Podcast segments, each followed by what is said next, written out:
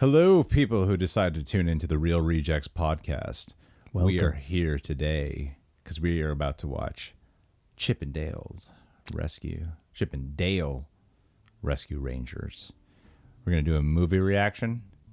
Then, after the movie reaction, we're going to review it right away. If you want to catch the movie reaction, that's on youtube.com slash the reel rejects. But if you just want to hear a review, stick around. There's more to come. We're, we're listening to ourselves on our own headphones right now, and it's bizarre. It's weird. It's uh, transportive. I'm mostly listening to you. You have a velvet. I really, I'm really tending to the podcast voice rich- now because I can hear myself. When normally I'm, what's going on? Yeah, Like- see, now you're like, oh "Ooh, shit, I've been doing this wrong the whole time. Let me turn up the gain and get close to the mic, so it's like I'm really talking to you, to you. the viewer, the listener, Yeah. the reject. So what do you think about this whole Amber Heard trial? oh, let me. I have many thoughts and opinions I would like to express on that. All right, guys. Stick around for our Amber Heard Johnny Depp trial. That's that's what you came to this review for.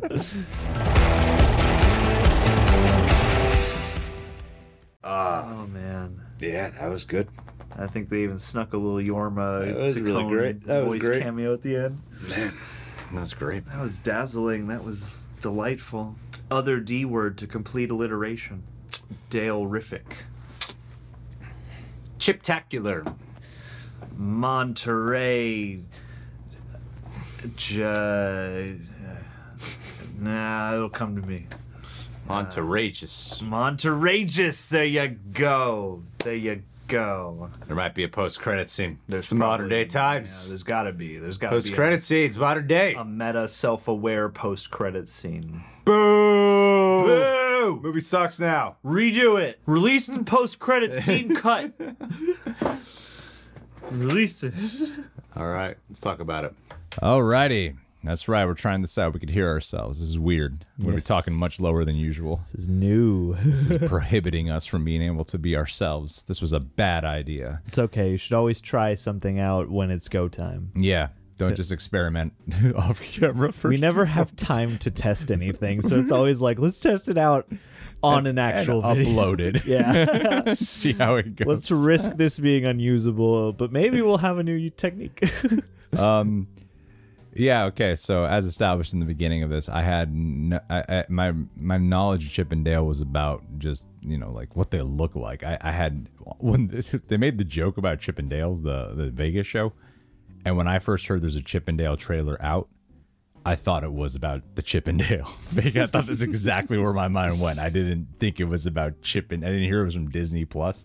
I thought it was just chip and dale they're like oh they're doing some movie about the chip and Netflix dale show. Documentary. yeah. Uh so yeah and, and I, I didn't know for a while that oh it's about the the, the chipmunks. And so going into this there was very little things i had heard about it other than i people word of mouth on it was that it was a really good movie that it was great i wasn't aware of the voice actors wasn't aware of any of that and as you saw in our reaction if you stuck around for it we have a podcast by the way reel rejects podcast people who are already here for the podcast are like why are you mentioning this it's because it's going up on youtube Some so for people on YouTube, is don't know that this can be found on Spotify, Apple Music, Yes. Stitcher, wherever you get your podcasts, and it would really help us out if you'd subscribe. Yeah, it'd be cool, man. trying to do a little bit more stuff there. Uh, uh, but if you're there uh, here, uh, this is getting confusing. Who, do- Everywhere. which audience do I tend to? All of them. You're all welcome here in the Reject Nation. so, uh, yeah, I I thought that this film was really delightful. I did not expect such such a meta Roger Rabbit vibe uh, through it all. It's it's the plot of Roger Rabbit in a lot of ways. you know, like toons are being murdered. Yeah, yeah. Some devious scheme is happening in the skeevy part of Toontown, and we got to figure out what it is and stop it. But they they at least acknowledge Roger Rabbit twice instead of ever making a direct joke uh, about like, oh, this is a lot like the plot of Roger Rabbit.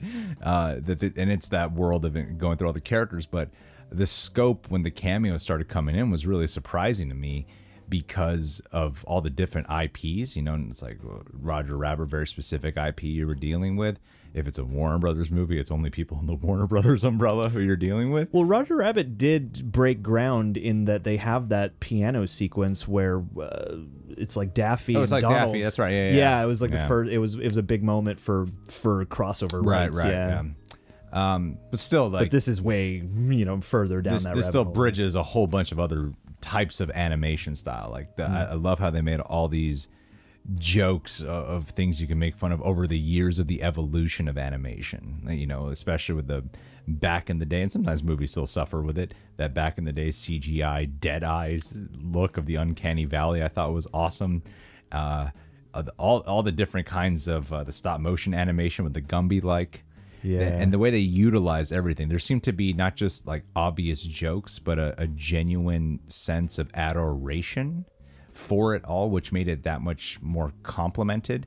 Like, I, and I think aesthetically, the choice to make Dale the 3D animation and Chip keep him at his hand drawn animation also worked so and well like not just as a commentary of the t- of the way times have changed but also as a reflection of who these characters are two characters who are also stuck in the past Yeah. in their own different ways like Dale looks fondly upon it but is trying to capture the magic of the fame and success still Yeah. so he's like selling out. There's there's parts. It's funny because there were parts of it that were weirdly making me think of another Andy Samberg movie called That's My Boy.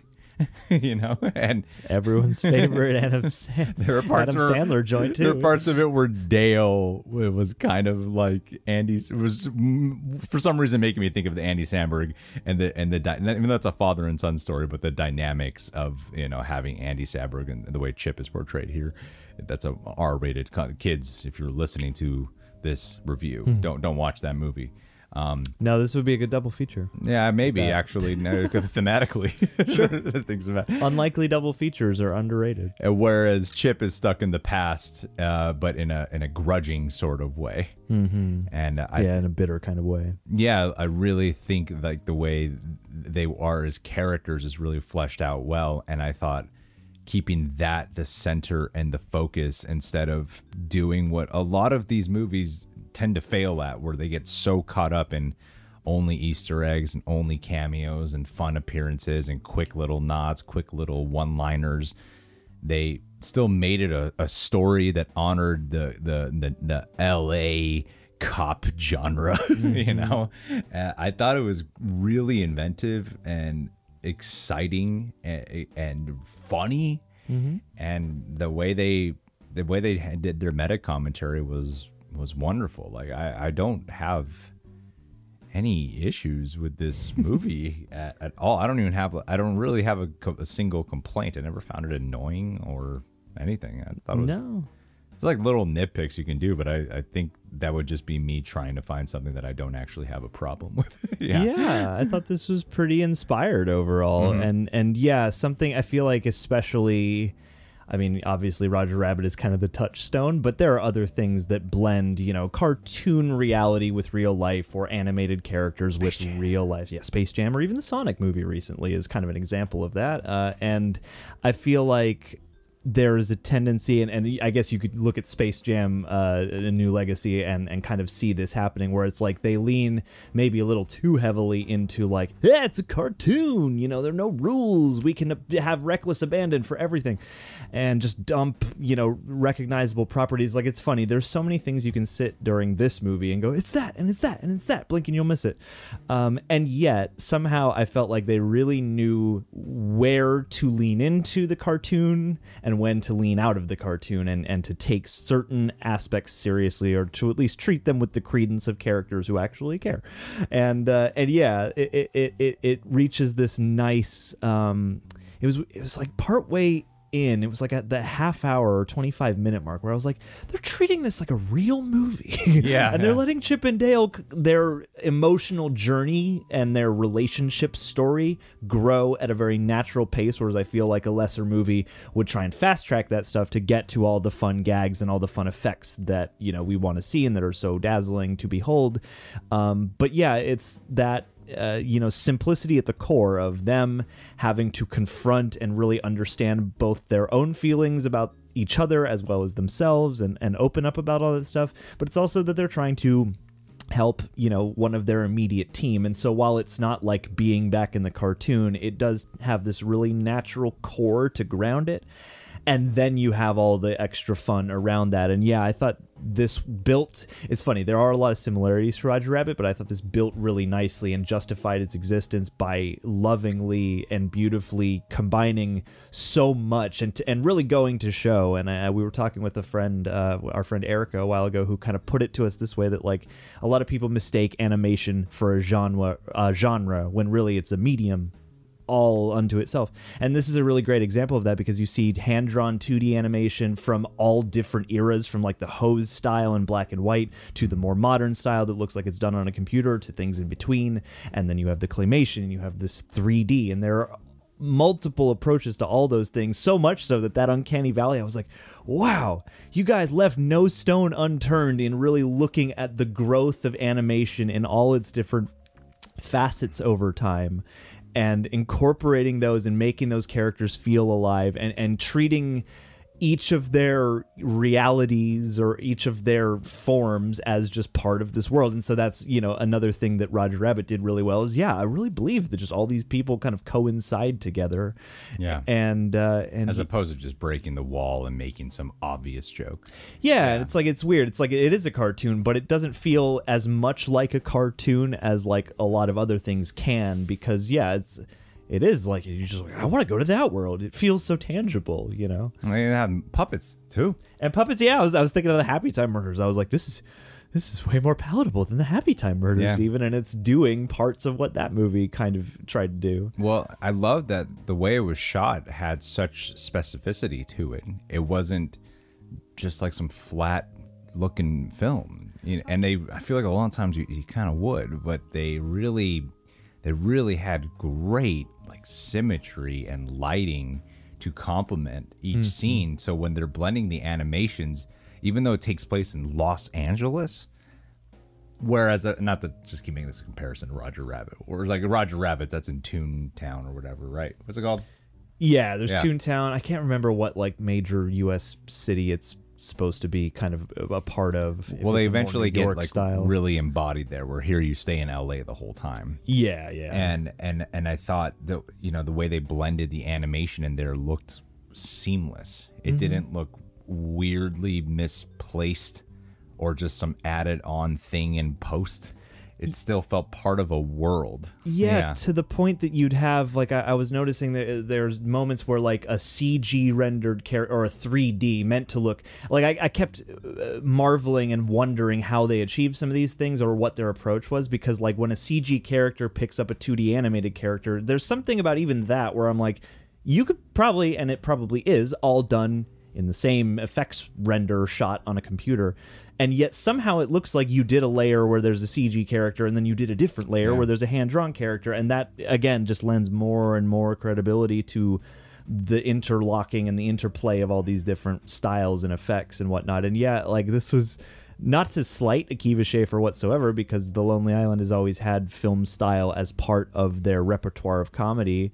Uh, and I've very much enjoyed several of the comedies he's directed with that crew. But this one was one where I was like, man, the the choices of lenses and angles to again lend credibility and to really make you feel like you are in a detective story or an LA movie or, or whatever it is at the time are are like really deliberate and and I forget the cinematographer's name off the top of my head. I mean that's a, another you know sort of uh, a guy who's got a lot of big credits under his belt, but um, still it was yeah it was so much more crafted and cinematic than this movie had to be because I'm sure it would be very easy to dish this out and put it on Disney Plus and, and plop your kids in front of it. But yeah, this is it, like they Well, I think like a lot of the jokes kids won't get.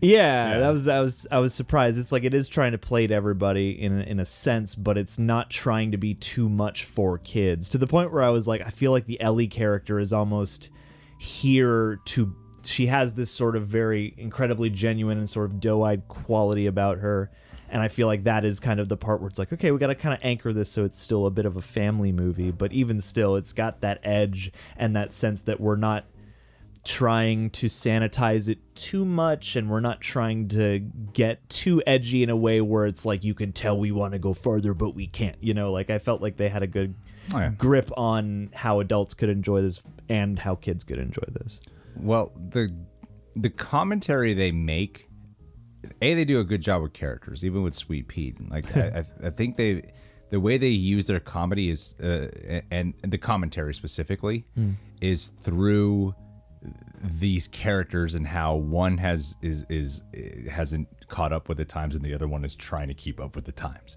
Hmm. So the way they do talk about reboots and that those knockoff, you know, all the bootleg the yeah animated movies and stuff yeah, the way they talk about those, um, the way they do talk about animation and such, is all imbued in, in what the characters are, are going through in the moment. Mm-hmm. The and, and like even with the rap, you know, Yes. like making fun of that. The the idea of reboots, too. Yeah. Like ending on that note, that's almost like an adaptation ending Mm-hmm. of talking about what this film is yeah. without ever making it just something that is talking to the audience when the when the joke is clearly a meta joke. And i think too you know even there's sometimes there's a it's- it feels like it's more fleshed out and has more depth than than the film had any need to really be but never got weighted down or slowed down by it even with sweet pete you know i thought that was cool to hewn a story about him, about Peter growing up and becoming an old bitter man. you going know? through what a lot of child actors go through. going through through like what a lot of child actors go through and how he becomes the amalgamation of uh, so many things that have gone wrong. yeah, I know. and so many Like, things that have been and crossover cat- adapted and This is a crossover catastrophe when he's that big villain at the end. It's yeah. IP mishmash. It's Yeah, like literally yes. the nightmare that this could have become. yeah, yeah. I think that's so smart. You know, like I think Ralph Breaks the Internet did a really good job on on uh, uh, that film. I thought did a really good job on doing all the Disney spoofs and stuff. What I really liked about this one too was as many IPs as they. Oh, we got to talk about Ugly Sonic at some point. Oh, we do. as as many as many IPs as they sweep across here Yeah. as many as there are. Actually, the headphones helped me out there because I noticed my voice was traveling here when I was talking there. So I was, oh, I Follow the bass. I got to focus my voice here. yeah, So, um, the the uh, what, what were we just saying before I mentioned Ugly Sonic? Oh, the IPs. Yeah, all the uh, characters. with the IPs. They never went to, unless I totally missed it as some random Easter egg. They never went to Star Wars and they never went to Marvel. They even did DC, but, Yeah. they, but they didn't hone in on doing jokes that Disney nine times out of ten would have like. We have Marvel and Star Wars, let's do that, and they never went down that path. There- and I actually respected the restraint on that. Yeah, it's like they I think they are in there, but it's not and, and I love Free Guy, but it's not Free Guy, where it's like, oh, I can tell the one sequence where this is after the Disney merger and now we can do that. Yeah. Whereas here, yeah, it's like it's so they like those things pop up, but there's so many other things that are popping up that are exciting that are featured that yeah get that attention. I don't remember too. the. I don't remember them being there. The Star Wars is is toward the beginning at the convention when they cut to the two mice, literal mice. Oh, the yeah, yeah. But it's but even that is not the most obvious. Like you know, it's it's not like Dale pulls out a lightsaber at some point like you would Yeah. imagine a Star Wars nod in a movie like this to be. And I I appreciate too Well, again they're also at a con, you know. Yeah. So, it works within there. Yeah. exactly, and and, And that so brief. It's not the focus. and I thought that was another nice choice. Is is it makes a lot of sense for these characters to be at conventions and signing autographs and whatever, and that gives you a chance to almost have your like goofy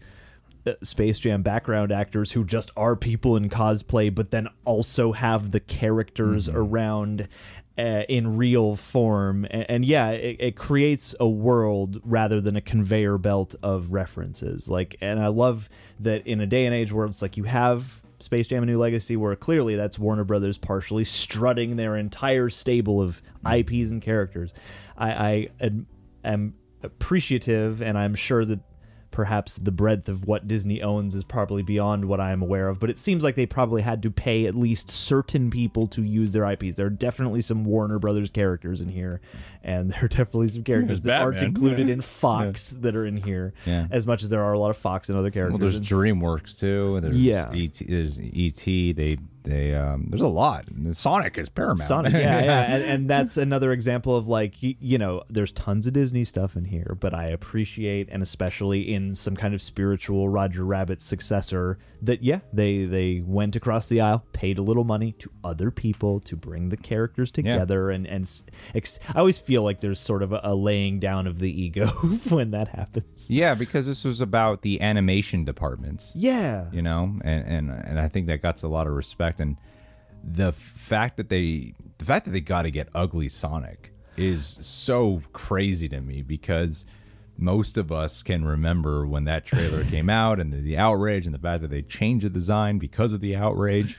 Um and that's something they like tried to bury like they, they hid that trailer you know? Yeah. and and then this character gets to live on like and be a character and a different version of Sonic, like a completely different version, and still make fun of that in a way that it's like a recasting. yeah, that only works because of that outrage. And it's like, oh, that's so funny that they gotta make a character out of this. And it's the benefit of, of the outrage of what happened there. It's kind of nuts. It's it and and the original designer the original design of that kind of gets to live on, even though they tweak it, they make him like taller, older, fatter. Um, Creepier. creepier, creepier. Yeah, yeah, Yeah. But it, it's still honing in on that original design. That was actually a big surprise. Like that was one of the most surprising things because I was like, "Wow, I I want to hear the conversation that led to them approving that on both sides." Yeah. because that's you know a difficult moment. I'm sure for a lot of animators who worked on that and for the studio who put that out, and to come in and make Ugly Sonic an actual character, and also I think it works because he helped save the day. So there is a bit of like a we're not punching down too hard. Like we're we're acknowledging that Ugly Sonic is Ugly Sonic, but also hey, this is an actual supporting character in in a movie full of just blink and you'll miss it, you know, appearances as well. Well, it's also like we're not gonna let your character go to waste. Yeah, Yeah. yeah, and I part of me hopes they brought some people back who worked on the original Ugly Sonic model to Yeah. do all that stuff. Like I hope the animators on this movie were treated well because that's often a controversy just uh, among any effects or, you know, animation department is like ah, we're like overworked and underappreciated and underpaid blah blah blah. Um, so I really hope that in a movie with such celebration that the animators and that department, all those people got to really embrace and, and feel it, the joy that they're delivering us with the movie. Sounds like they couldn't get Nickelodeon. Did, They- was there Nickelodeon characters? I, I don't remember. There were some. Th- There Okay. were some. I mean, they definitely. They tell that whole story with Ellie's background, but I don't recall seeing any characters. I don't. There probably are. I don't remember them being featured super prominently as like speaking or featured characters, Gotcha. but there are definitely um, some. You know, it's like there's the Squidward star on the Walk of Fame, and there there there are The fact that they're talking about and the they Nickelodeon mention Nickelodeon, yeah. and yet there are a number of. I think even on the bootleg wall, there. I think like Jimmy Neutron was a Nick show. Oh, okay. um, and yeah, there are definitely Nickel. There's a Nickelodeon presence. It's just not maybe the most prominent one. yeah. Yeah. Well, yeah, this was uh this was a surprise. Mm-hmm. I thought I thought like we've been walking. and So many people said it was good, but I didn't know what it was about, Mm. much about it. And as someone who wasn't a Chip and Dale fan, I, I, growing up, not because I didn't like them, I just never watched them. Um, what channel were they on? Disney, they a cable channel, Disney Channel. or was it ABC? Disney and I or- just didn't watch it in the morning. Because yeah, there was a block where it was where it was. Oh God, what was it? It was Rescue Rangers, like Darkwing Duck and uh, Ducktales. I, I'm not sure. I feel like Yeah, they I might have been on the. Disney Channel, uh, but I. But it could have been like an ABC Saturday morning block or something like that, or maybe they played in both places. I'm, For the longest time, there's only one TV in the house. So I still like I didn't. I just didn't watch it. But this was great, and um, I I hope people I hope people watch this movie because this was awesome. This Mm-hmm. Yeah. was this was this was an awesome movie. This was really awesome. Yeah, it's one of the best things I've seen all year.